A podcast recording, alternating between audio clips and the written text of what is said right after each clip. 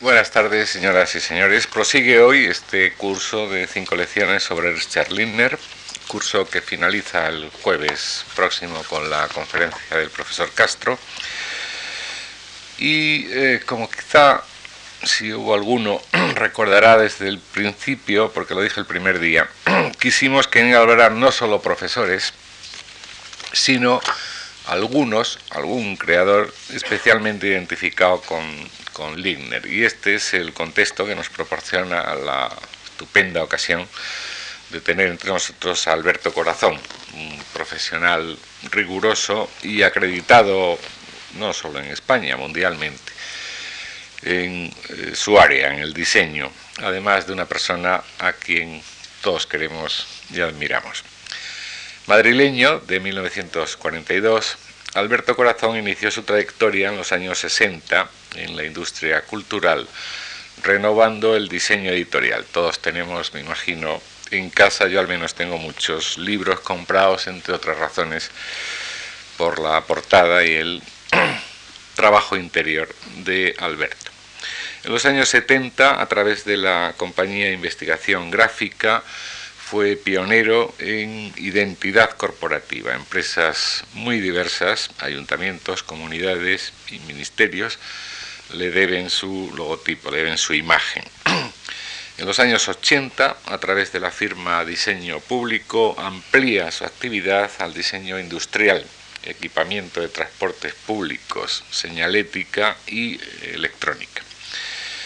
En el 89 se le otorga el Premio Nacional de Diseño al que han seguido otros muchos, por ejemplo el Arts Director Club de, Nueva York, el British Design, el Design Council International, es el único europeo que ha recibido la medalla de oro del American Institute of Graphic Art, eh, que es el más importante premio internacional en el campo de la comunicación visual, etcétera, etcétera. Sus publicaciones sobre diferentes aspectos del diseño son muy numerosas y ha sido presidente y fundador de la Asociación Española de Profesionales del Diseño y forma parte en estos momentos del Comité de Asesores del Parlamento Europeo para la regularización de la comunicación gráfica. Queremos agradecer muy de veras a Alberto Corazón esta invitación, su aceptación a esta invitación que le hicimos y a todos ustedes el que estén hoy con nosotros. Gracias.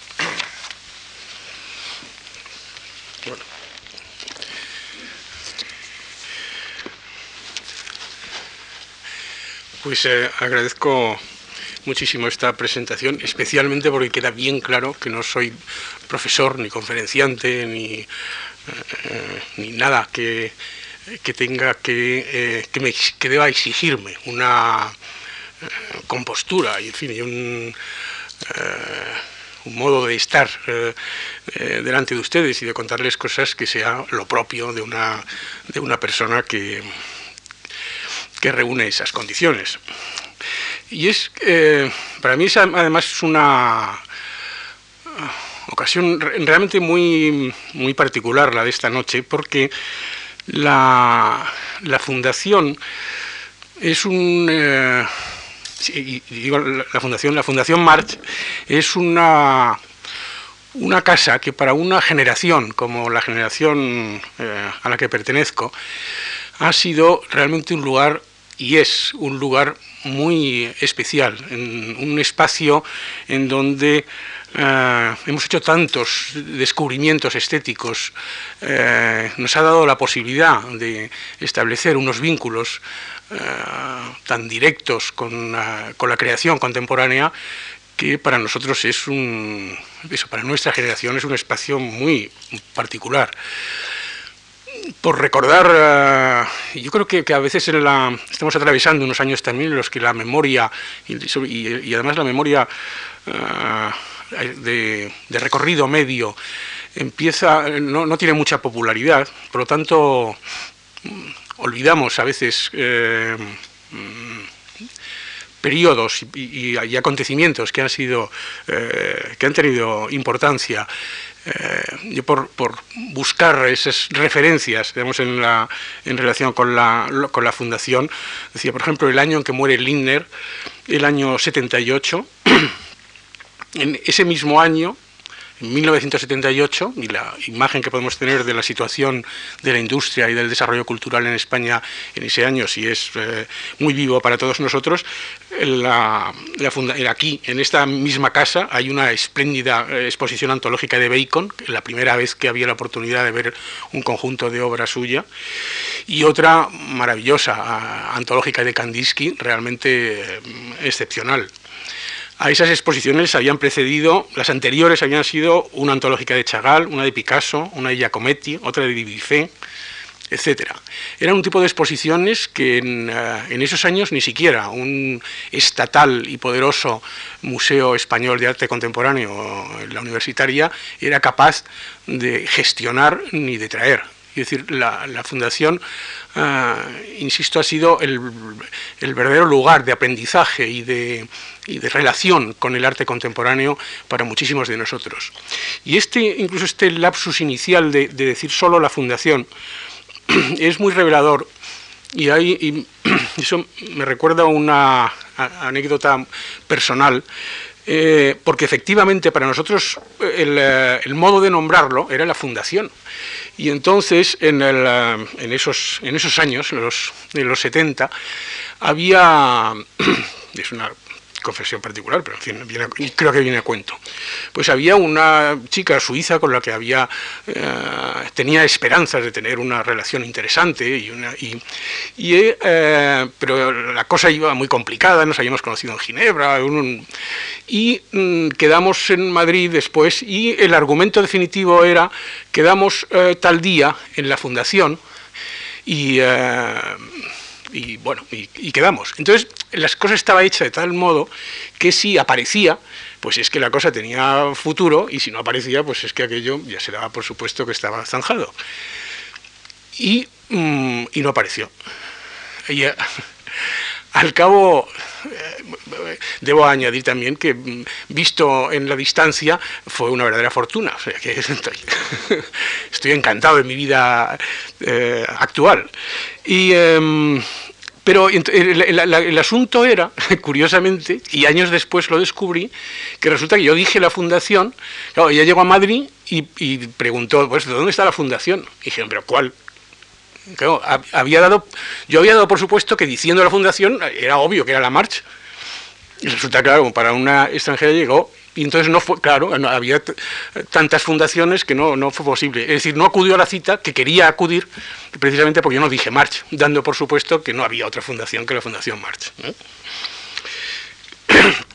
Quería eh, hacer esta mm, breve introducción, eh, en primer lugar porque me parece que es una cuestión de estricta justicia. Yo creo que, eh, en estos momentos que vivimos un poco ariscos, así de, desde el punto de vista de, lo, público y de la comunicación entre lo público, reconocer y apreciar el, trabajo coherente, sistemático de la Fundación March durante todo este tiempo, eh, me parece que es un deber de estricta justicia el modo en el que de forma tan sistemática, es decir, sin un, sin un fallo, durante muchos años la programación de artes plásticas y la, y la programación eh, y las actividades musicales, eh, el nivel en el que se, se, están manteniendo en la Fundación March es realmente asombroso. Y quiero hacer esta eh, introducción, primero porque me parece una cuestión de, estricta justicia, eh, y en segundo lugar también para explicarles un poco realmente el embarazo y lo nervioso que, estoy, porque mm, lo que sucede es que es un espacio que yo aprecio eh, tanto y le tengo tanto respeto que el hecho de ser hoy la primera vez que me subo aquí, en lugar de estar sentado confortablemente en esas butacas que dan una envidia verdaderamente verlas desde aquí, o sea, ver esta sala desde aquí les aseguro que es un poco, un poco pavoroso, que da un, y, eh, y, por tanto también quería eh, excusarme si no soy lo brillante y no digo las cosas lo suficientemente inteligentes que se espera de las personas eh, que se suben a esta mesa. no, solamente la cuestión es que tenga que decir eh, cosas inteligentes a propósito del, tema que nos convoca, que es la exposición de Richard Lindner, sino que además debo hacer una confesión eh, un poco embarazosa. Y es que mi relación con Lindner, eh, personal, que, lo, que la hubo, y, conceptual, es el relato de una larga confusión. Aún a pesar de conocerle personalmente, durante años, durante muchos años, creí que Lindner era un ilustrador, decir, y no que era un pintor. Eh, Lindner es para mí un ejemplo de significativa ambigüedad, de artista bastante particular, que eh, me sugiere una serie de reflexiones estéticas eh, y se me ocurrió que el, mejor modo de cumplir con el cometido de, esta tarde es hacer estas reflexiones en voz alta. Mm, por tanto, va a ser un, conjunto de reflexiones. Para enmarcarlas o para darles un eh, cierto toque de autoridad, quería hacer una cita inicial a un texto eh, breve de un gran maestro no académico, Gombrich, que acaba de publicar, por cierto, una historia del arte eh, como compendio de un montón de trabajos como que ha ido desarrollando a lo largo de su vida, realmente apasionante e interesantísima.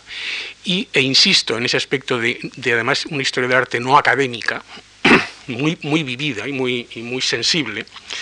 Y en la introducción, Gombrich dice, no existe realmente el arte, tan solo hay artistas. Estos eran, en otros tiempos, hombres que cogían tierra coloreada y dibujaban toscamente las formas de un bisonte sobre las paredes de una cueva. Hoy compran sus colores y trazan carteles para las estaciones del metro. Entre unos y otros han hecho muchas cosas los artistas. No hay ningún mal en llamar arte a todas estas actividades, mientras tengamos en cuenta que tal palabra puede significar muchas cosas distintas, en épocas y lugares diversos, y mientras advirtamos que el arte, escrita la palabra con A mayúscula, no existe, pues el arte con A mayúscula tiene por esencia que ser un fantasma y un ídolo. Podéis abrumar a un artista diciéndole que lo que acaba de realizar acaso sea muy bueno a su manera, solo que no es arte y podéis llenar de confusión a alguien que atesore cuadros, asegurándole que lo que le gustó de ellos no fue precisamente arte, sino algo distinto.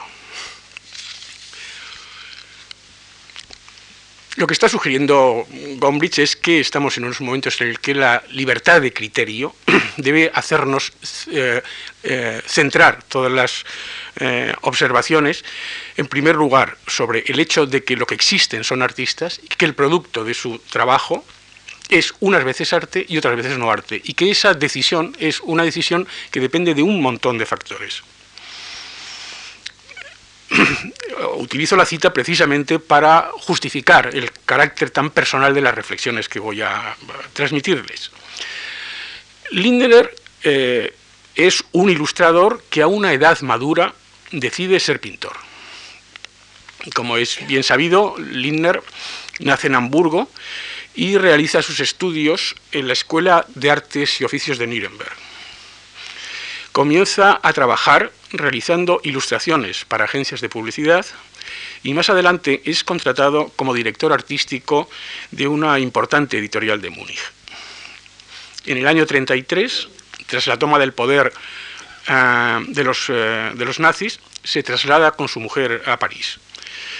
Allí los dos hacen algunos trabajos editoriales y publicitarios, pero es eh, realmente su mujer, Elsbeth, la que logra un gran éxito personal como ilustradora de revistas de moda especialmente. Se trata, por lo tanto, de un matrimonio también en el, trabajo. En el año 39, al estallar la guerra y en su condición de refugiados alemanes en Francia, son arrestados por la policía francesa y recluidos en un campo de concentración del que primero Elsbeth es eh, liberada, se marcha a Estados Unidos, donde tenía algunos contactos eh, familiares, y Lindner es eh, liberado año y medio después y, y vuelve y, a su vez también va a emigrar a Estados Unidos para reunirse con su mujer y reiniciar su carrera. Allí reinicia su carrera como ilustrador de libros y revistas y esta vez con un éxito realmente muy notable. Hasta que en el año 51 decide dejar la ilustración y pasarse a la pintura.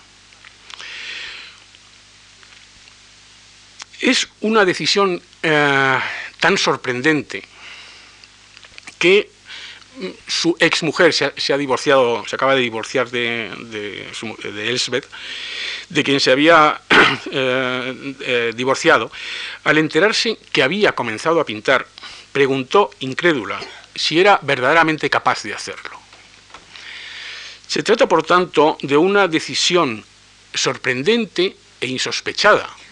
Si la persona con la que llevas 20 años, llevan 20 años de matrimonio, llevas 20 años conviviendo, que tiene una eh, fuerte preparación artística también, en la que el trabajo de los dos es un trabajo de carácter artístico como era el de ilustradores, se pregunta si es capaz, si será capaz de pintar un cuadro, es porque hasta ese momento y, en ese momento es, em, eh, Lindner tiene 50 años, eh, hasta ese momento no ha hecho el menor gesto, ni el menor atismo, ni el menor ensayo de pintar un cuadro. Me parece que es que es, insisto en, este, eh, en esta cuestión porque me parece que es muy significativa. es por tanto una decisión radical que toma muy significativamente en el año en el momento en el que va a cumplir 50 años. Una edad que eh, verdaderamente complicada en el hombre. Así como parece que los 40 es el momento complicado para la mujer, los 50 es el momento complicado para el hombre, en el que te haces muchas preguntas sobre el sentido de tu vida, miras hacia atrás, ¿ves? Porque fundamentalmente, yo creo, es porque descubres que el tiempo que hay por delante, de repente comprendes que no es ilimitado. En un ensayo eh, reciente de, Vicente Verdú sobre la crisis de la cincuentena, que aprovecho para recomendarles, para recomendarles el, ensayo, no la crisis. Eh, observa que en muchos casos ingresar en la, en la cincuentena produce un nuevo deseo de perfección, un intento de ser lo que uno es, de una forma más depurada y digna alejándonos en el tiempo, valdría la pena eh, recordar el otro lado posible de la crisis, aquel que tan ah, extraordinariamente eh, describe Dante cuando comienza a escribir su Divina Comedia, también a los 50 años, y se describe a sí mismo en el comienzo de la obra diciendo, son las primeras líneas que supongo recordarán, Habiendo recorrido la mitad del camino de mi vida, me encontré perdido en un oscuro bosque. ese sentimiento de estar perdido en un oscuro bosque es el otro lado de la crisis de los 50. Y hay una carta de Lindner en la que explica a un amigo, en la que explica su decisión de dedicarse a la pintura, y mm, por el modo en el que está eh, redactada, eh, sugiere sin duda que también él se encuentra en esos momentos perdido en un oscuro bosque. O, quizá no tan oscuro. yo conocí a, Lindner en el año 73 en, eh, en Nueva York, donde había ido a recibir un premio que me había concedido el Last Director Club de, Nueva York por el diseño de un cartel. Eh, Lindner había formado parte del jurado y después de la, de la cena, pues hubo toda, en fin, toda la parafernalia alrededor, y después de la cena nos, me dijo, vamos, vamos a tomarnos un último whisky. Me llevó un personaje realmente muy simpático, muy atractivo, ah, muy alemán al mismo tiempo, una mezcla de alemán-americano curiosa, me llevó al, al Harris y y desde luego no fue el último whisky, fueron bastantes más. No, no, había modo de acabar, de acabar, de que, de que él acabara, quiero decir. Tuvimos una eh, muy larga charla en la que básicamente habló él, eh, y en un momento dado, en la documentación que le habían entregado, yo figuraba con una doble eh, condición. Es decir, por un lado, eh, desarrollaba un trabajo de diseñador, que era por el que me habían dado el premio, y por otro lado también desarrollaba, y sigo desarrollando, y eso tendrás que mejorar tus em, referencias, una actividad de, creador plástico. En aquellos momentos en concreto, en el 73, yo estaba haciendo una. Eh, tenía una exposición que había tenido bastante éxito en Turín, la Galería Steiner, una de las galerías legendarias, y eh, estaba invitado por la Bienal de Venecia a que a título personal me había invitado para ocupar un espacio importante en la Bienal del 76 en el pabellón central. Como eh, Lindner tenía esta documentación, mm, estaba muy interesado en cómo podía, eh, decía él, compaginar las dos actividades. Y entonces yo le expliqué que en mi caso el término no sería exactamente compaginar, sino hacerlas complementarias. Es decir, para mí como, eh, como diseñador soy un profesional, como artista o como creador, lo que intento es ser el creador de un mundo propio. Es decir, mis, mis manos y mi cabeza, cuando trabajan en cualquiera de las dos áreas, diferencian perfectamente entre mi vida profesional y mi vida personal, por así decirlo. Sería el lado de la creación plástica. Eh, cuando le explicaba todo esto, Lindner en un momento dado eh, pues, suspiró así y me dijo algo así como que en América este negocio solo funciona a tiempo completo. Yo no sabía eh, que, era, que, era ya un pintor, que había tomado la decisión de ser un pintor. Al estar en el jurado de un premio de arte gráfico, daba por supuesto que lo que conocía de él como ilustrador y como diseñador Ah, pues que seguía siéndolo, y que cuando mencionaba lo del negocio se estaba refiriendo al, trabajo como diseñador. Es bastante eh, curioso la, coincidencia, porque hace un par de semanas en Nueva York, con un amigo diseñador, el, eh, Máximo Vignelli, un extraordinario diseñador, que quería, que había hecho unos intentos eh, a comienzos de los 90 por hacer ropa también, él es un diseñador gráfico, eh, y unos, con, unos conceptos de ropa muy interesantes, también le pregunté, bueno, ¿y qué pasó con Avillo de la ropa? dijo, en América este negocio solo funciona a tiempo completo. Y se refería al negocio del, del, diseño, naturalmente, para explicarme que no había podido seguir trabajando y mejorando la línea de ropa. De modo que eh, y, cuento esto no como anécdotas, sino porque me parece significativo. Yo no conocía el trabajo como diseñador de Lindner, conocía eh, lo que él hacía y por, lo tanto para mí era un, era un ilustrador.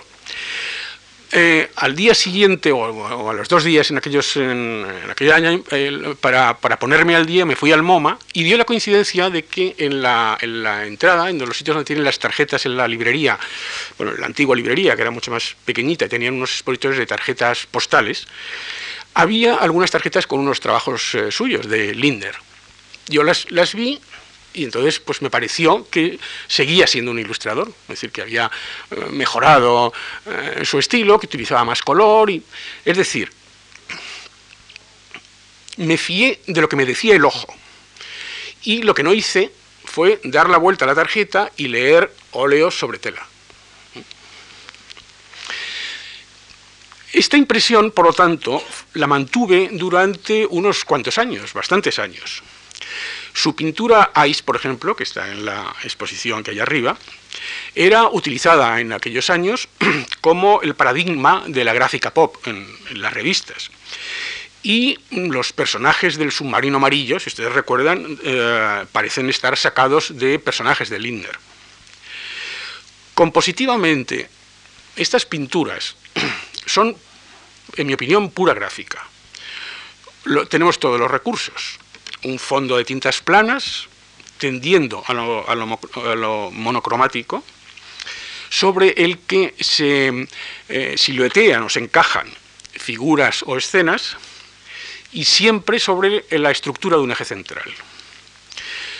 Círculos, cuadrados, triángulos, óvalos, de ambigua geometría, porque los personajes que finalmente construye Lindner a partir de estos elementos, es un sistema de construcción eh, geométrico, están más cerca del pictograma que de la sensualidad. La propuesta erótica en, en Linder a mí me parece que es una propuesta mental.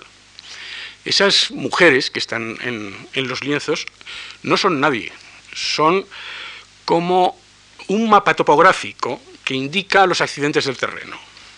Aquí labios, aquí pechos, aquí corsé, oligueros y aquí sexo.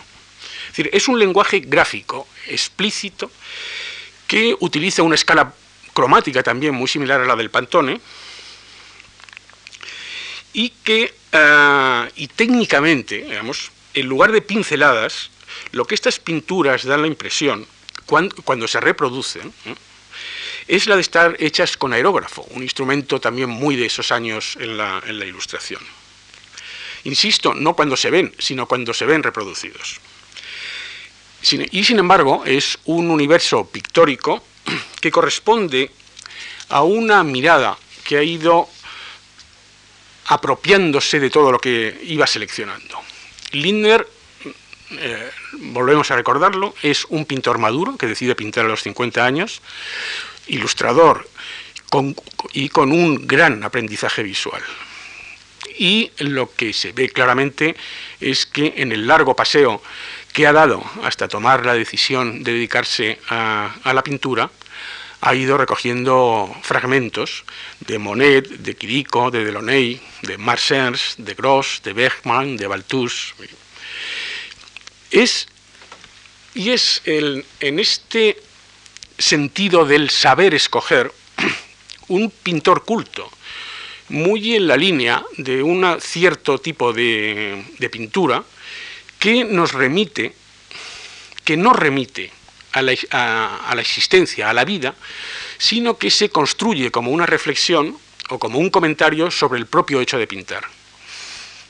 En la, creación plástica y no plástica, yo creo que hay dos grandes eh, eh, bloques, aquellos que, eh, aquella creación que es un comentario a la vida y aquella creación que es un comentario al, arte. La enorme carga fetichista de las pinturas de Lindner sugieren la mirada de un surrealista, pero el modo en el que están tratadas es lo que le asimila al lenguaje del pop. Este es un asunto que a Lindner le incomodaba muchísimo.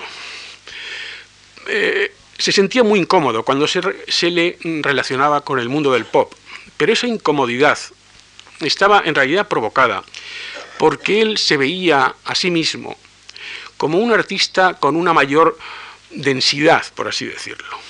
Lindner se siente muy europeo en Estados Unidos y posteriormente pasa largos periodos en Europa, se siente muy americano cuando está en Europa. Ese no lugar en el que está permanentemente instalado y unido al instinto depredador de su mirada, hace que un recurso tan impropio del pop como es el recurso a la memoria, se oculte ante, ante un lenguaje pictórico que sin duda a mí me parece que es absolutamente pop. Conceptualmente, lo que el pop nos propone es la fetichización de la mercancía.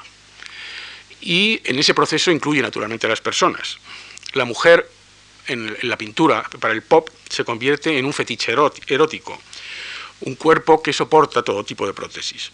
En este sentido, Lindner era un verdadero experto. Su madre tenía una corsetería en Hamburgo, de modo que pasó toda su infancia y su juventud en, en ese escenario.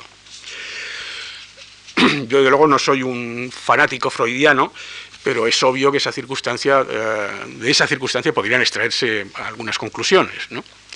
Y más aún si observamos que la inmensa mayoría de las figuras de mujeres que, pinta Lindner son tienen todo el aspecto de ser mujeres maduras.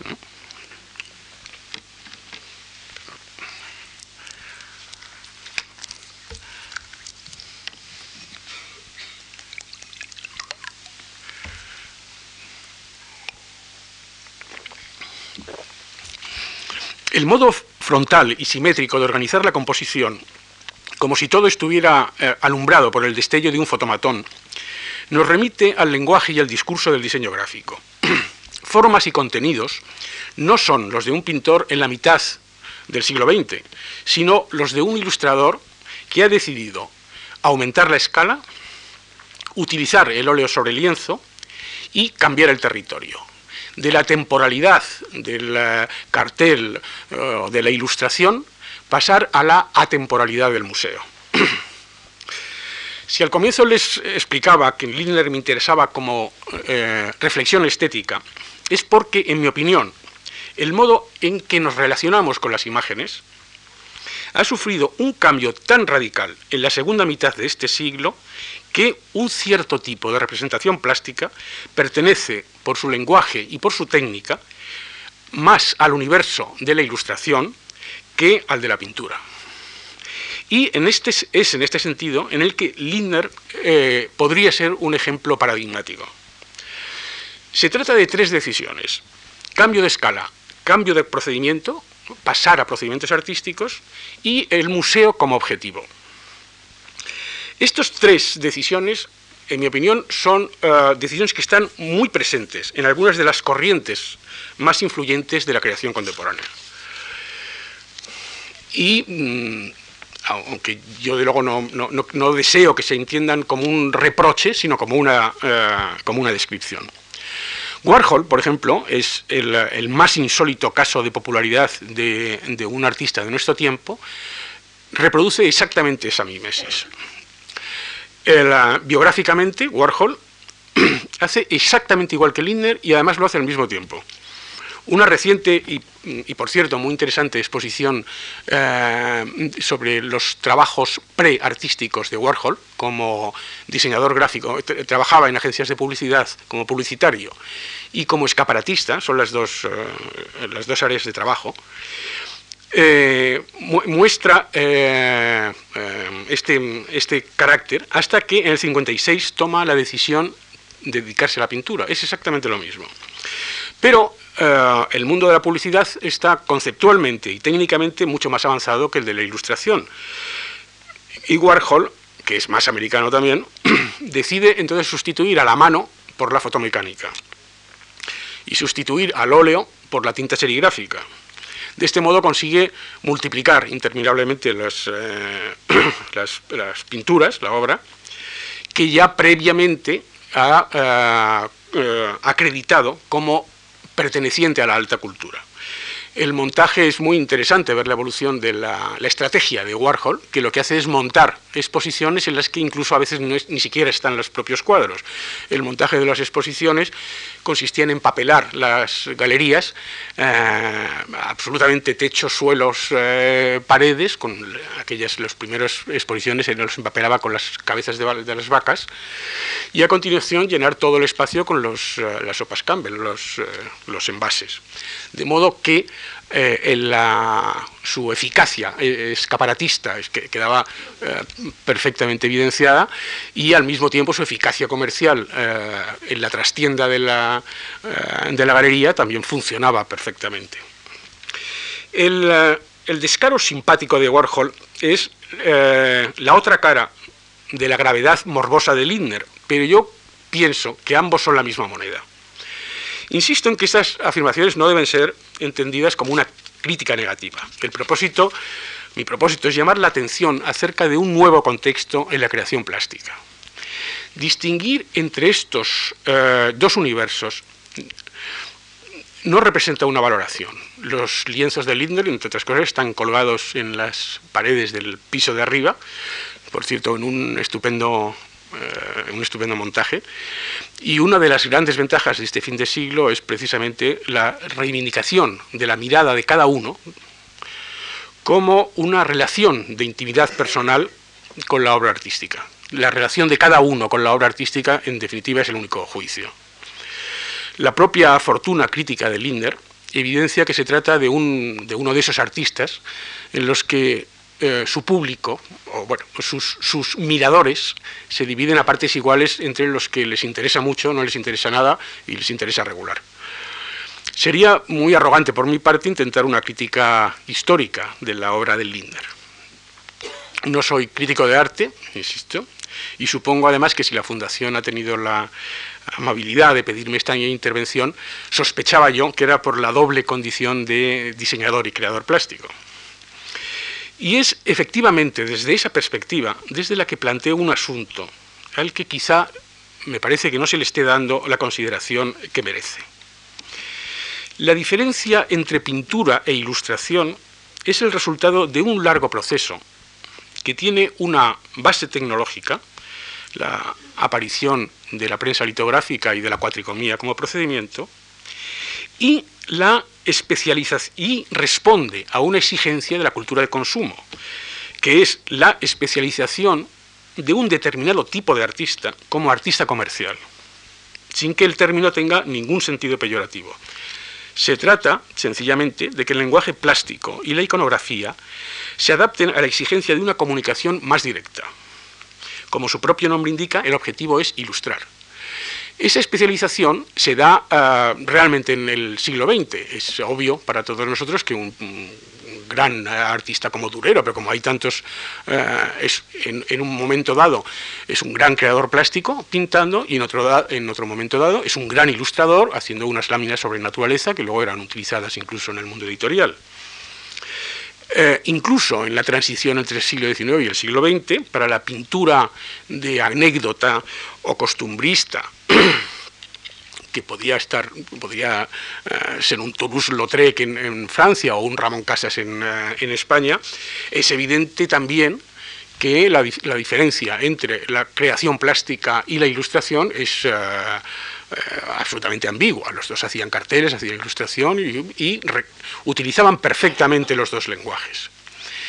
Son los impresionistas que empiezan a desinteresarse del tema y prestan toda la atención al lenguaje cromático cuando se comienza a levantar un muro que ya a finales de los años 20 se convierte en una frontera infranqueable. Es el momento en el que Malevich pinta su cuadro blanco sobre fondo blanco. yo creo que a partir de ese lienzo ya nada volverá a ser igual. Y de hecho, entre el rechazo, eh, la afirmación y la nostalgia de la vanguardia, ese ir y venir continuo, la pintura contemporánea comienza a moverse con un ritmo estresante que agota ismos, corrientes, tendencias a una velocidad cada vez mayor.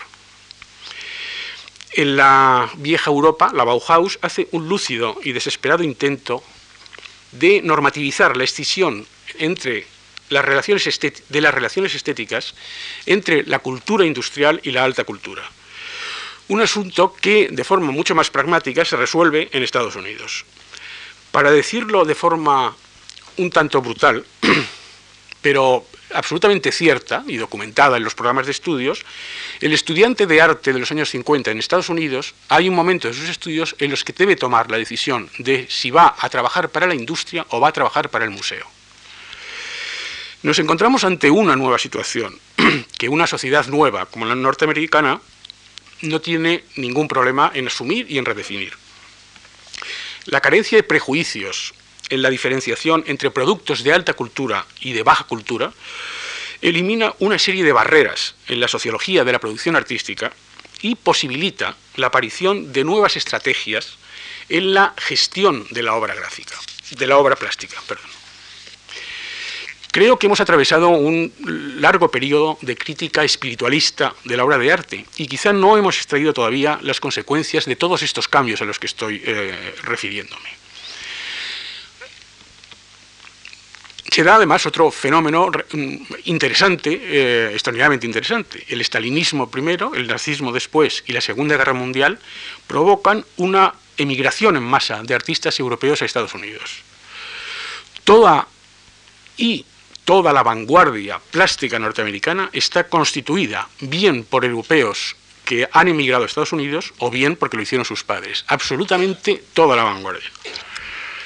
La parte más sólida y original de esa vanguardia, los expresionistas abstractos, vuelven a Europa, vuelve su obra a Europa en plena Guerra Fría.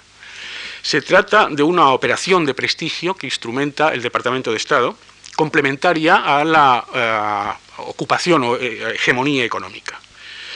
La gran retrospectiva de Rozco, que en estos momentos está en el Winnet de, eh, de Nueva York, es interesantísima como retrospectiva de, su obra, especialmente los, primeros años que permiten entender muy bien el discurso del, del Rozco canónico que conocemos, pero es también interesantísima porque ilustra muy bien esa situación. Los expresionistas abstractos son eh, seleccionados como vanguardia americana en un momento en el que ellos no tenían ni siquiera ningún éxito en, eh, en Nueva York.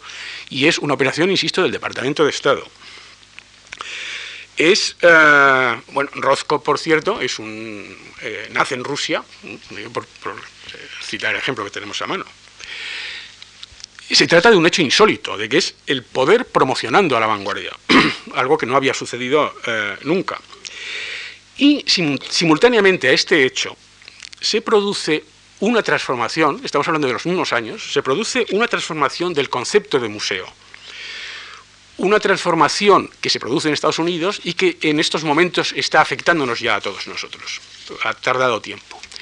Hay que, es eh, necesario recordar que son los museos americanos los que comienzan a comprar obra recién terminada a artistas jóvenes y son los museos americanos los que comienzan a hacer retrospectivas y antológicas a artistas que apenas han cumplido los 40 años frente al artista muerto o en el final de una gloriosa carrera, que era la exigencia del Museo Europeo, eh, el MoMA comienza a cortar distancias y es finalmente el Guggenheim, a finales de los años 50, el que realmente rompe la, barrera entre lo que nosotros llamamos museo o centro de arte contemporáneo, inaugurando, mm, por así eh, decirlo, un nuevo modo de gestión.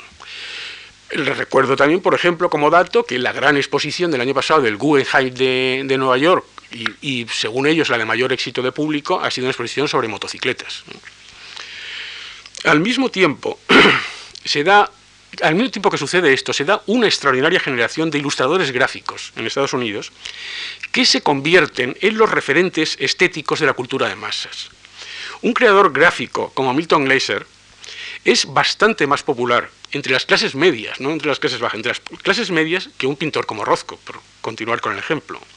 Y Stuart Davis, un ilustrador eh, magnífico que se ocupa sobre todo fundamentalmente de la industria farmacéutica, representa a la cultura americana con bastante más densidad conceptual que Liechtenstein. De nuevo, la sociedad americana reacciona, norteamericana reacciona con rapidez. Y a la extensa red de galerías dedicadas exclusivamente a la reproducción gráfica y el múltiple, también con muchísima anticipación a lo que se produce en Europa, se superpone, ya desde finales de los 60, un mercado paralelo y muy potente dedicado a la ilustración.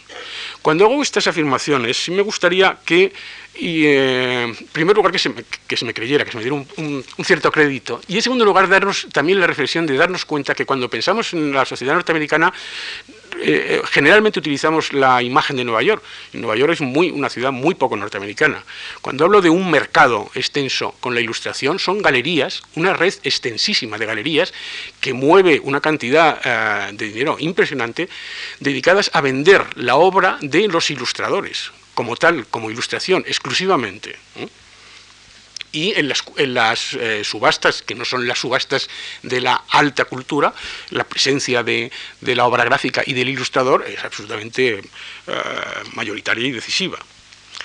Para la creación visual norteamericana no hay ninguna tensión entre ilustración y pintura, porque se trata de una decisión personal, no de algo que imponga el mercado.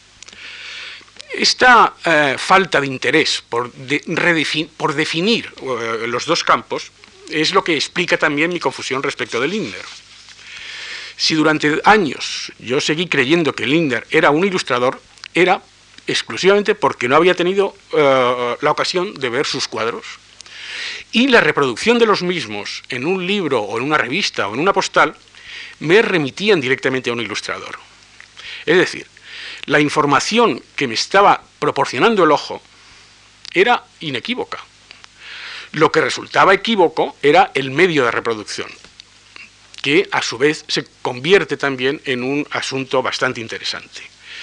Porque la multiplicación, la calidad y también la comodidad que representa el catálogo hace que sin darnos cuenta de la obra de muchos artistas tengamos un más un conocimiento mediático que un conocimiento realmente directo.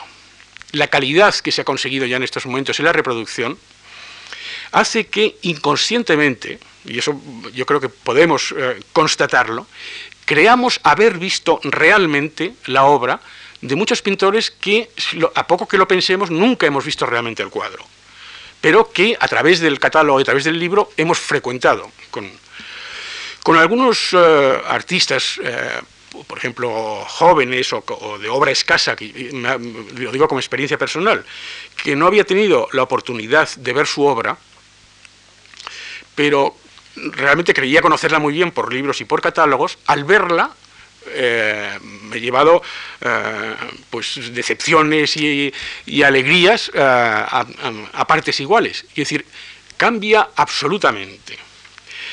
El tema del temas como la acumulación de materia, por ejemplo, en la, en, la reproducción fotomecánica es prácticamente imposible percibir esa cualidad táctil. Pero hay un, ah, apartado que es absolutamente fundamental, que es el de la escala. Al cambiar la escala, y, el cambio de escalas es absolutamente determinante para el registro perceptivo de una pintura.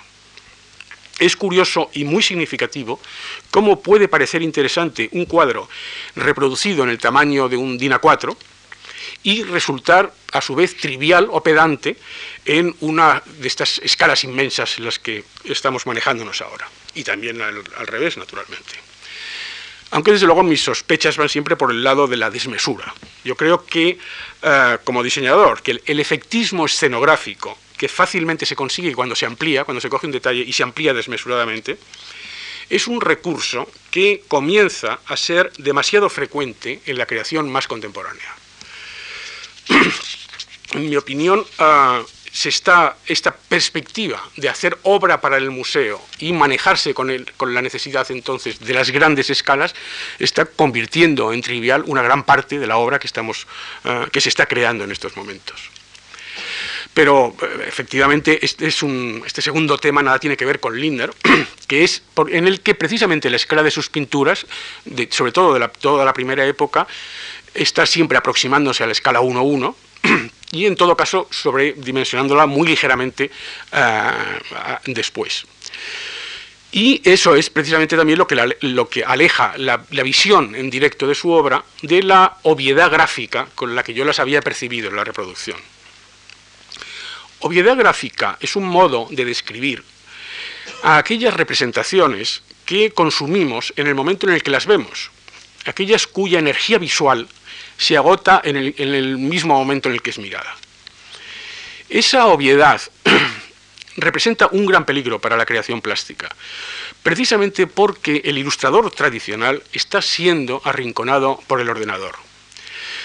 El ilustrador ya no trabaja con sus manos, sino con tres dedos que golpean teclas, las teclas del ordenador.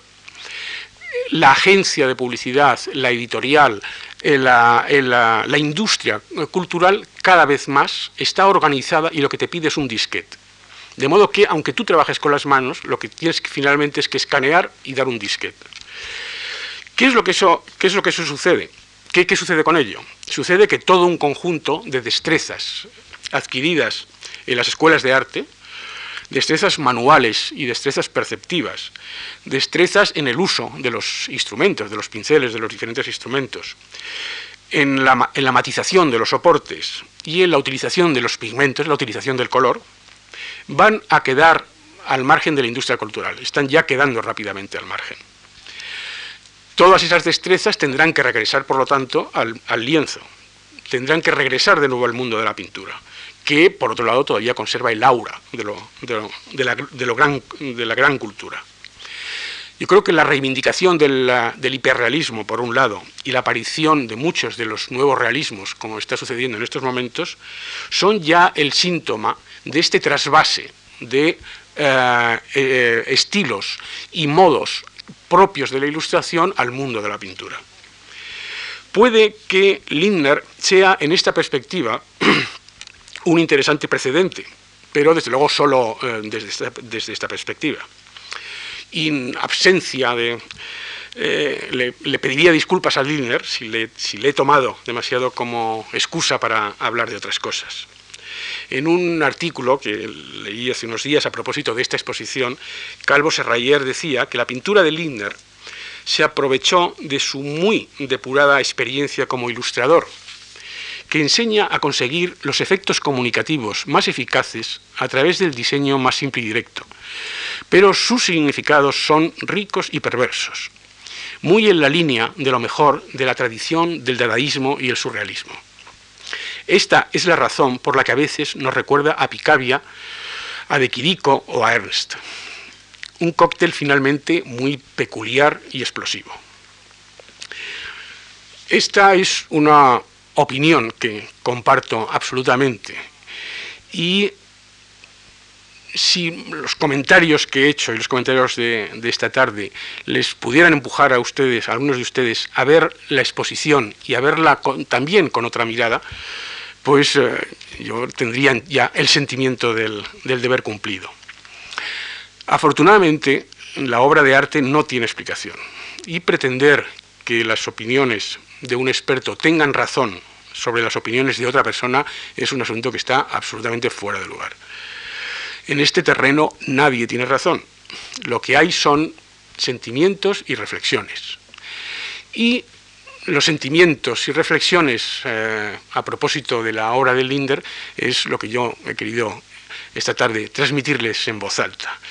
Les agradezco muy sinceramente que se hayan tomado la molestia de, desplazarse, venir hasta aquí y, escuchar durante un rato. Muchas gracias.